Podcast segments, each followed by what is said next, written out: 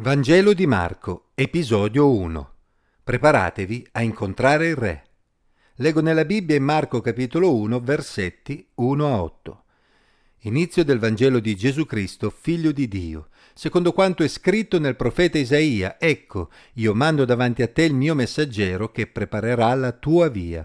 Voce di uno che grida nel deserto, preparate la via del Signore, raddrizzate i suoi sentieri. Venne Giovanni il Battista nel deserto predicando un battesimo di ravvedimento per il perdono dei peccati.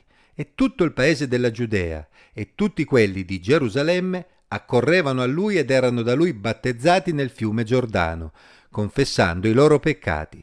Giovanni era vestito di pelo di cammello con una cintura di cuoio intorno ai fianchi e si nutriva di cavallette e di miele selvatico e predicava dicendo: dopo di me viene colui che è più forte di me, al quale io non sono degno di chinarmi a sciogliere il legaccio dei calzari.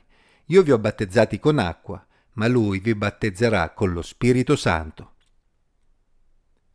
Nel bel mezzo dell'azione. Così comincia il Vangelo di Marco, che a differenza di Matteo e Luca non si sofferma sulla nascita e sull'infanzia di Gesù, ma ci presenta Gesù Cristo già adulto quando comincia il suo ministero di insegnamento pubblico all'età di circa 30 anni. Si veda Luca 3:23. L'autore, che fin dai primi secoli è stato individuato in Giovanni Marco, il cugino di Barnaba, citato diverse volte nel libro degli Atti, si legga ad esempio Atti 12:12 o 12:25, ci dice subito che ha intenzione di cominciare a scrivere un Vangelo, ovvero una buona notizia riguardante Gesù Cristo, figlio di Dio. La parola Cristo e la parola Messia sono equivalenti e significano unto.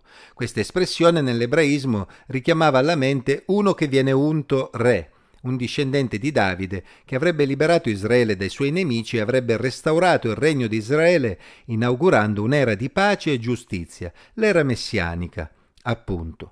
Leggendo il resto di questo Vangelo e gli altri Vangeli ci renderemo conto che l'espressione figlio di Dio assumerà per Gesù anche un significato molto più profondo, ma per il momento ricordiamo che tale espressione riportava alla mente alcuni brani come 2 Samuele 7 da 12-16 e il Salmo 2, in cui il Signore si riferisce al re di Israele e in particolare al Messia, indicandolo appunto come suo figlio. Prima di introdurre il re, Marco introduce un suo araldo, un suo messaggero, Giovanni detto il Battista, cioè battezzatore, che stava preparando il popolo ad incontrare il re. Egli descrive Giovanni come vestito di pelo di cammello con una cintura di cuoio intorno ai fianchi, una descrizione che ricorda molto Elia, un profeta dell'Antico Testamento, come viene descritto in 2 Re 1:8.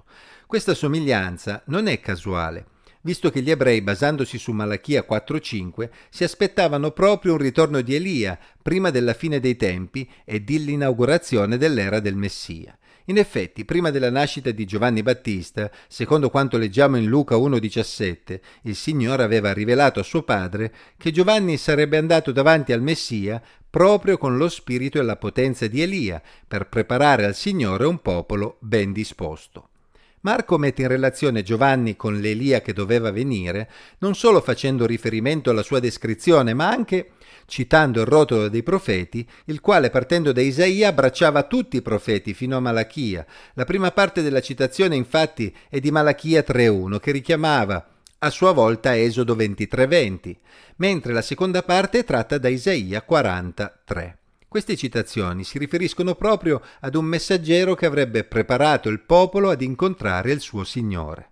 Ma in che modo Giovanni stava incarnando quelle profezie? Egli predicava un battesimo di ravvedimento per il perdono dei peccati, ovvero egli invitava le persone a ravvedersi per ottenere il perdono dei peccati e a testimoniare di questa realtà immergendosi in acqua.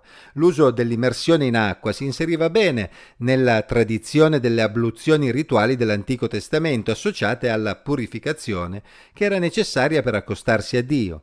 Si vede ad esempio i ripetuti lavaggi con acqua a cui si sottoponeva il sommo sacerdote nel gran giorno delle espiazioni descritto in Levitico 16.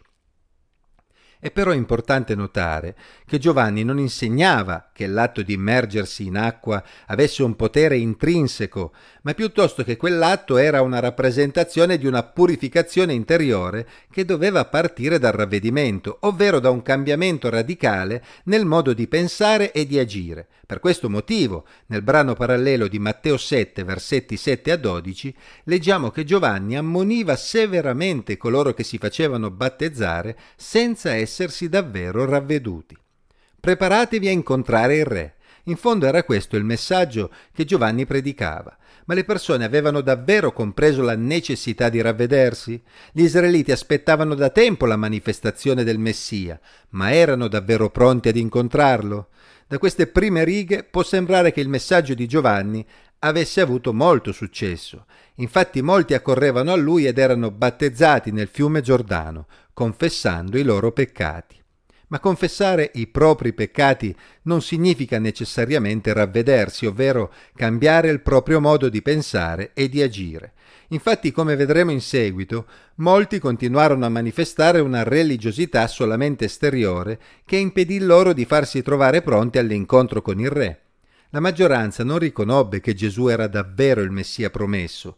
Come vedremo presto, Giovanni sarebbe stato arrestato ed ucciso. Si legga Marco 1,14 e Marco 6, e il Messia stesso avrebbe trovato forte opposizione.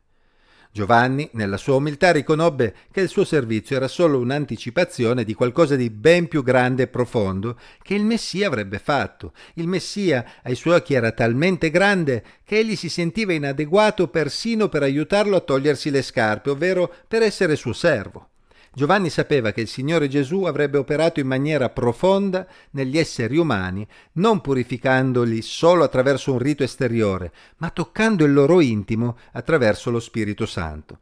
Noi che viviamo 2000 anni dopo questi avvenimenti sappiamo che il Messia è venuto e sappiamo anche cosa ha dovuto affrontare per redimere l'umanità, ma sappiamo anche che il Signore ancora oggi mantiene la sua promessa e può trasformare ognuno di noi attraverso il suo Spirito Santo. Ci siamo ravveduti? Abbiamo sperimentato l'incontro con Gesù, colui che battezza con lo Spirito Santo?